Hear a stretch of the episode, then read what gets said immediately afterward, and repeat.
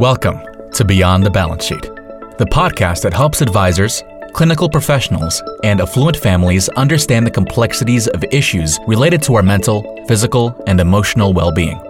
Our co hosts, Arden O'Connor and Diana Clark, will interview a series of guests on a range of topics, providing informative content and practical tools for professionals and families to consider.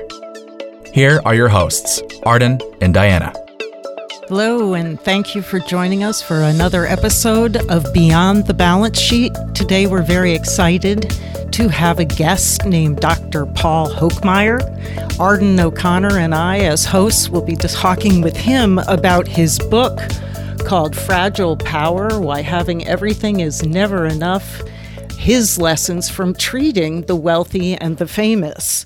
He has been a clinician and a consulting clinician for many organizations. He works around the world, and we want to give him a big welcome.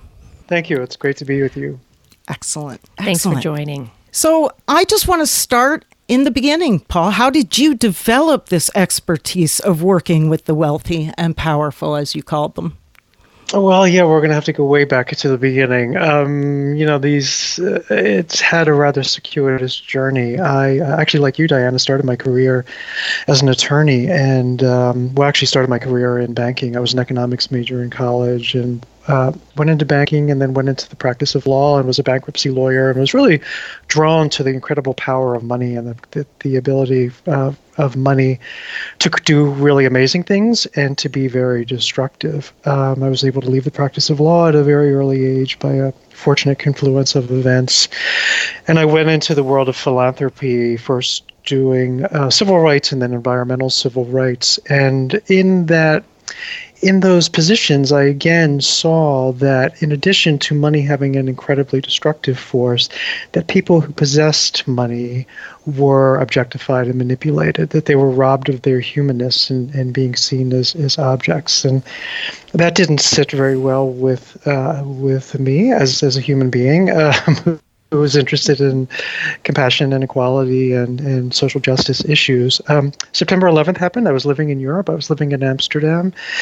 And as a white privileged male who grew up in America, the security of my world had pretty much always been guaranteed until on that day it wasn't. And I, I had an existential crisis of, of being. And I moved back to America and I started working with one of America's wealthiest families doing concierge lawyering for them. And I quickly discovered that there was a, a person in that family who had a mental health issue, a profound. Um, subsequently, we learned that she was bipolar and was crack addict. And part of my charge was to pull her out of a crack house in Arizona. And you know, I was really riveted by the work. I thought you know, the, the dominant cultural message that I had learned growing up was that money is the provides the solution to all of your problems. And if you had enough money, everything can go away. And I quickly learned that, in fact, there was aspects of the family's wealth that were actually causing this problem uh, to deepen and, and get get and worsen over time. Um, Went back to school, did a master's degree in clinical psychology, never thinking that I'd practice psychotherapy, but was riveted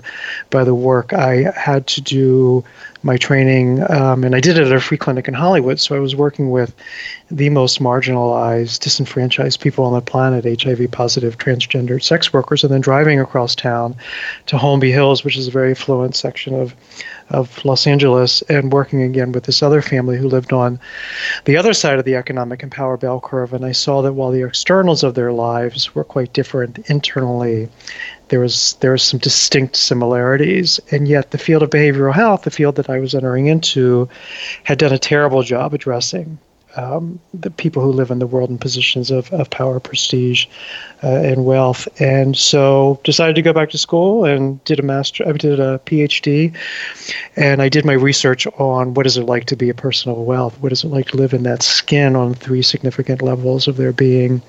Intrapersonally, which means like what's my self concept, uh, how do I view myself, what's my level of motivation, interpersonally, how does that identity impact the primary relationships in my life, and then social culturally, what does it mean to be that person walking on our planet? And, and we know today, certainly it means something very uh, significant. And it's different than what it meant 10 years ago and 10 years prior. And so we need to make sure that when we do this work, we're always looking at the social cultural context of it. And um, yeah, so then I took that work and I went into the field specifically in addiction treatment, and I did my clinical hours with um, of uh, a, a, treatment center in America, um, and then I just continued the work. So the work has really a foundation in my personal interest, in my clinical training, and in my academic uh, research. Thank you for that. I have known you for years, Paul, and I never knew the part about how you had done some philanthropy and your earlier steps to working with this population. So that's great. Well, it all sort of seemed rather schizophrenic coming in, and you know, like like this is one of the benefits of middle age, isn't it? That either the things that seem rather schizophrenic and disparate, like wait a minute, I'm a lawyer and I do philanthropy, and now I'm a psychologist. It all seemed a bit uh, disparate, and then you know, if you stick with it and you keep following your nose and your intuition, things do come together. And I believe, particularly in this realm, uh, this this niche that we operate in, that necessity is the mother of invention. Uh, and, mm-hmm. and invention, and so we know that our field, the field of behavioral health, has not historically done a good job in terms of delivering culturally competent and clinically excellent care to a segment of the population who needs it. Can you name a few of the ways the treatment programs and the way we treat that segment of the population is deficient? Well, the lens is typically now the, the people have what I think the lens the lens was on a marketing focus. So we recognize, particularly the field of behavioral health, has become, I think, overly saturated. Um, I think there are too many players in the field. So, addiction treatment in particular has been seen as uh, a way to make money. And so, you have an enormous flood of capital into the market. And so, the field of particularly around private pay patients. So, you know, like again, there's there's there's no shortage of private pay beds. In fact, there's an overabundance. There is a shortage of beds for people who need to use their insurance, who who don't have any insurance, and so there was a rush in terms of how to agencies and organizations were looking at well, how do we market to this population, and how do we get them in our facilities without looking at what the distinct cultural markers of this particular population are. And that's what I have done in my work, if we know that we're dealing with a minority segment of the population, and we are, right? Top 10%, top 1%, what have you, then we know other minority populations have distinct clinical mark, cultural markers. And so we need to consider what those cultural markers are in our clinical formulations. And historically, that hasn't happened. And clinicians have not been able to create frames that hold the enormous power that comes from wealth. Now, whether the person of wealth wants that power or not, sometimes they don't want that power, or sometimes they deny that they have it. Um, but there's extraordinary power in, in, wealth, and we need to acknowledge it, and we need to address it on the full, on the full expression of it. So we know that wealth can do incredibly beneficial things. Wealth can be incredibly destructive as well. And so the field of behavioral health, to answer your question directly, has not addressed the three distinct cultural markers of this population and created clinically effective formulations to treat them. Got it. So, can we back this up a little less globally, a little less socially, I would love to hear just one of your experiences in an, an actual, you know, sort of informative experience for you where you were working with a segment of this population, they had a breakthrough, and that maybe was a breakthrough for you as well. Yeah, I mean, I think that it's been um, there are so many, aren't there? I mean, I think that, that, that you know the nature of the work. If we didn't, if I didn't have a breakthrough in the work, I would, you know, you wouldn't keep doing. The work is exhausting, isn't it? I mean, you, you're in the yes. trenches and you you do this, um, and and particularly active addictions are grueling, and uh, some some, and, and so there's a profound amount of destruction. So if we didn't see repair, if we didn't see change and growth, then then we couldn't continue to do the work. I think for me, you know, certainly my entree into this work of seeing that of going behind the, the, the, the, the curtain of Oz and seeing that the veneer of success and power and wealth is not the panacea that cures all ills was was really a, an opening, uh, an eye-opening moment for me. And you know, we're taught, particularly in America, we live in a very aspirational society and culture. And look, we're human beings, and human beings are hunter-gatherers, and so we're genetically wired to go out and acquire nuts and compare how many nuts we have to our neighbors. And so we live in an aspirational world, and I never want people to think that my work means that I want to diminish the importance of aspiration. Aspiration is critically important. Um, we, but aspiration need, needs to be fully balanced, and and so I think having clients in particular, you know, I work with a lot of middle-aged narcissistic men. Um, I should probably go into my own analysis and figure out why that, why I. Can you describe? To, can you describe when you say that? Give us a few bullet points of what that would look like, so we can identify. So you have a first-generation wealth earner who has spent his or her life acquiring wealth and working very myopically towards a quantitative goal. Um, what that looks like was early in their developmental path, someone whose care and protection they needed betrayed them, and that they sustained what's called a severe ego injury. And so their psyche was deeply, deeply wounded. And the message, because they're very smart and very clever and very adaptive, is that people are unsafe. What is safe is wealth and money and material possessions. And if I have enough money, whatever it is, a hundred million, a billion, ten million, whatever the number is, everybody seems to have a number of what they think security will provide them, then then I will be safe and protected in the world. And so what they did with the best of intentions and actually quite adaptive uh, is to go out and begin to manifest success, material and quantitative success in their world. What happened is they wake up sort of in their late 40s, early 50s, mid 50s, late 50s, through some existential crisis. Uh, their child dies of an overdose. Uh, they their child gets kicked out of a prep school. Um, their wife files for divorce. Their husband files for divorce. They find out their spouse is having an affair.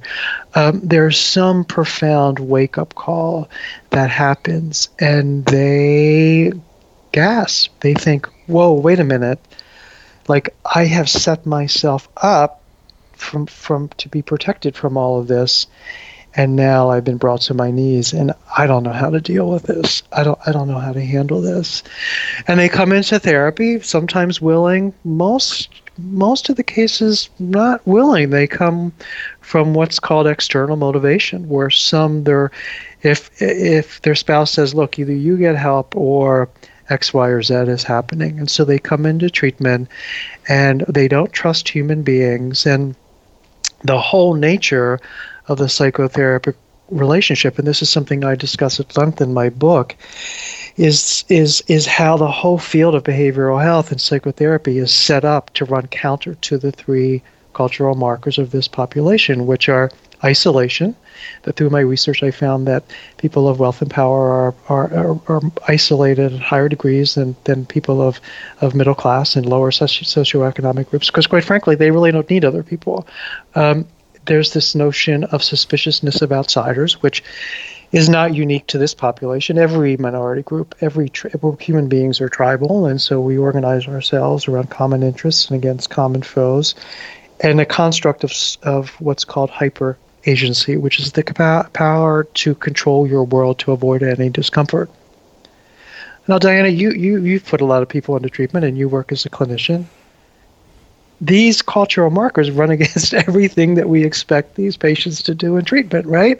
Come out right. of your isolation, trust me, I'm going to be an outsider and tolerate discomfort while I while I poke around the very things that you have been repressing and denying for your for probably maybe the entirety of your existence. So the very nature of the of the work that we're asking patients to do both in individual psychotherapy and in residential treatment in particular runs against every single one of those cultural markers. So then sitting with the patient and tolerating. And this patient, this population, it, you know, they challenge. They're very challenged. Um, they're what's described in the literature as difficult patients. Um, who are you? What can you tell me? Uh, terrified of vulnerability, terrified of showing, because because basically they've gotten where they are in the world financially because they didn't allow any vulnerability. Right? Vulnerability is certainly. Right. They, they, they operate in such extraordinary competitive segments of the population. So so I think that's you know that's that's hopefully that that's that's an answer to your question as to the insights and then sitting while while we both navigate the, the, the challenges of the therapy establishing what's called the therapeutic alliance which is the connection that the clinician has with the patient um, and seeing that happen uh, in the therapeutic alliance sometimes it happens sometimes it doesn't happen sure so you've worked in some of the um, programs throughout our country. Have you had to deal or counsel, mentor other clinicians who really struggle with countertransference for this population and what that means? That's very much a part of what I do um, in terms with with the treatment centers that I work with and the mental health clinics around the world. Um, this particular population is highly seductive uh, in terms of they represent everything that most Americans have been taught they need to aspire to. And so, working, uh, and so they're going to have very distinct reactions to that particular population. So, if a, a noted celebrity comes in, right, they're going to have all sorts of reactions to that celebrity, both on the conscious and the unconscious level. That's what's called countertransference. So, there are two there are two distinct um, dynamics that occur in a therapeutic relationship. The first is called transference, and the second is called countertransference. Now, these have their origins in psychodynamic theory. Think about Freud. Think about Carl. Uh, think about Jung, um, and more specifically in what's called object relations. And so, what happens is when when you get two people, when you meet somebody, right? Uh, we we we we think our brains think reductively and so we we tend we need to put people we, we put people in boxes basically and we establish our connection to them our relationship with them based upon prior relationships that we have. Now the most powerful of those are the relationships that we had with our family so typically um, let's say i'm working and I do with with a millennial, with a generation uh, uh, Z. Or I think that's that's I get confused with the with the alphabet now. I think we're down to Generation Z. Uh, so so they come into me, and so the the transference that they will have to me is. Even though I hate to admit it, I'm getting old. Is that I'm their father, right? So I, I, I, or I could be their mother, or I could be an uncle, or I could be some person in their family of origin that's the the conscious and the unconscious reaction that they're going to have towards me, right? Because they have to put me, because of their reductive brain, they have to put me in a box. The reaction that I'm going to have is called countertransference.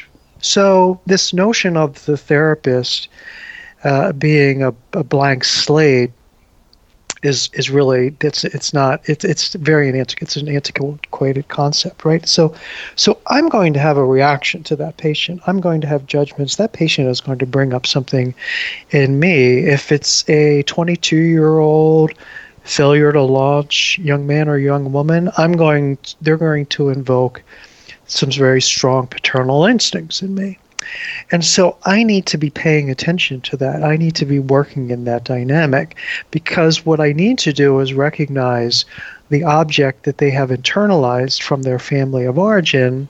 If that's what's called a negative object. So if they have a father who's very critical and who never supported them and they never felt properly seen and heard, I then need to be a positive father objective figure and, and create a reparative experience relationally with that patient. And so there's going to be all sorts of things going on, both consciously and unconsciously. And that's where, particularly if we're working in personality disorders, dependent personality disorders, narcissistic personality disorders, uh, borderline personality disorders, the work, the reparative work, occurs in the transference in the tra- uh, countertransference and in, in the internalizing of, of a positive uh, father object or mother object or, or, or whatever we need to whatever object we need to repair.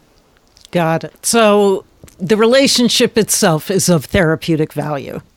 Arden, I'm so sorry. I keep hogging this because I've had these questions for Paul for a number of years, um, but I don't want to keep you out of this conversation.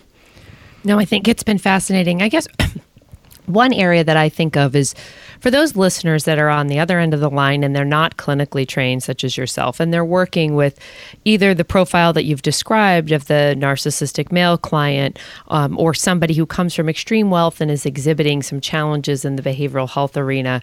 If I'm a lawyer, uh, an estate planner, uh, some type of medical professional, you know, what how do you think about how to intervene, how to maybe have a tough conversation with somebody with that profile in a way that they can actually hear it and that you don't necessarily offend them or risk getting fired, which we know is a major concern for many professionals.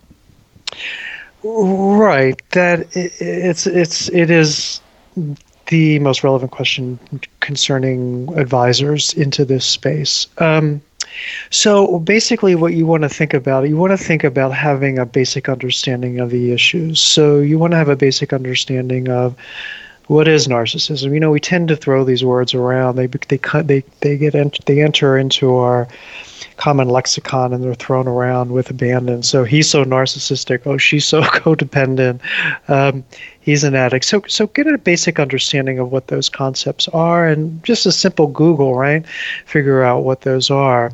Also understand that you, you basically you do not need to develop an expertise in it. You need to have someone in your ecosystem who you trust. Uh, who if the, if you need to refer out to that that you can have you know deloitte has done some really interesting research in, into this space um, uh, their Swiss office uh, came out with a report, and, and I can certainly send it over to you that you could send to the listeners in terms of what's really needed. Because the data shows, particularly on the wealth management space, uh, that the profitability is decreased, I think, by 40%, and yet assets have increased by 60%. And so, how do you create stickiness with the patient po- with patients with the client population? And so, it is providing full service. And and and now with the advent of AI and and with the advent of quant funds. Um, that capitalizing on returns, capitalizing on market inefficiencies, uh, isn't really providing a point of stickiness.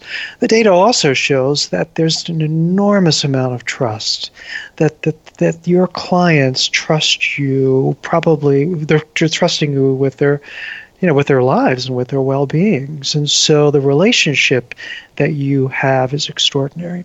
And so certainly honoring that, um, delicately being very delicate, being very gentle, recognizing your limitations and that recognizing that this is not in your wheelhouse and having um, do your due diligence. You know, just like if you're if you're a wealth manager, just like you would do your due diligence on on a fund that you're investing your clients into.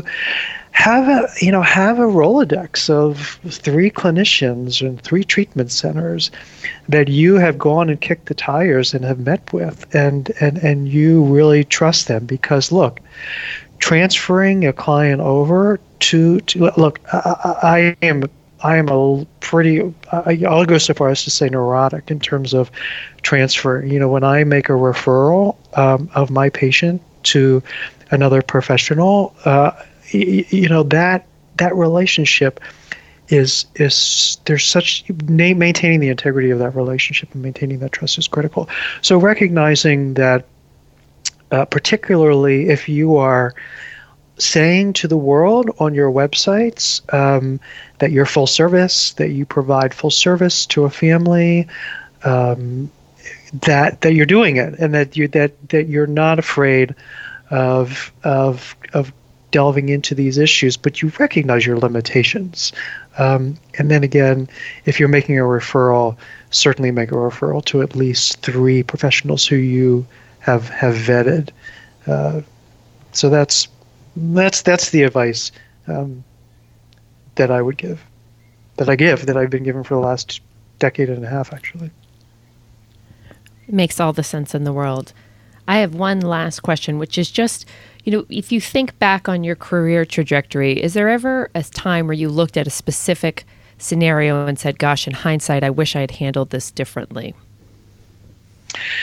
Well, I think all the time. I mean, you know, I, I think uh, there was always something that we can do better. There's always something that we can do different. You know, my patients stick with me. You know, they they're in my head, and I and I think about them all the time. You know, even the patients that I've had 20 years ago in the beginning of my career. You know, even when I was at the uh, free clinic in Hollywood, I, uh, there's still pa- still patients that I come back and I think, gosh, I wonder, you know, what he or she's doing, and boy, did I get to them or did I plant a seed? And, you know, often in this work, uh, we never really know. Like, the best that we can hope for is that we're going to plant a seed and then something sticks. And, you know, I've had situations where patients who I've treated 10 years prior have rung me up or sent me an email with a picture of their new baby and saying, you know, uh, when I met, you said X, Y, or Z, and I couldn't really hear it at the time, but.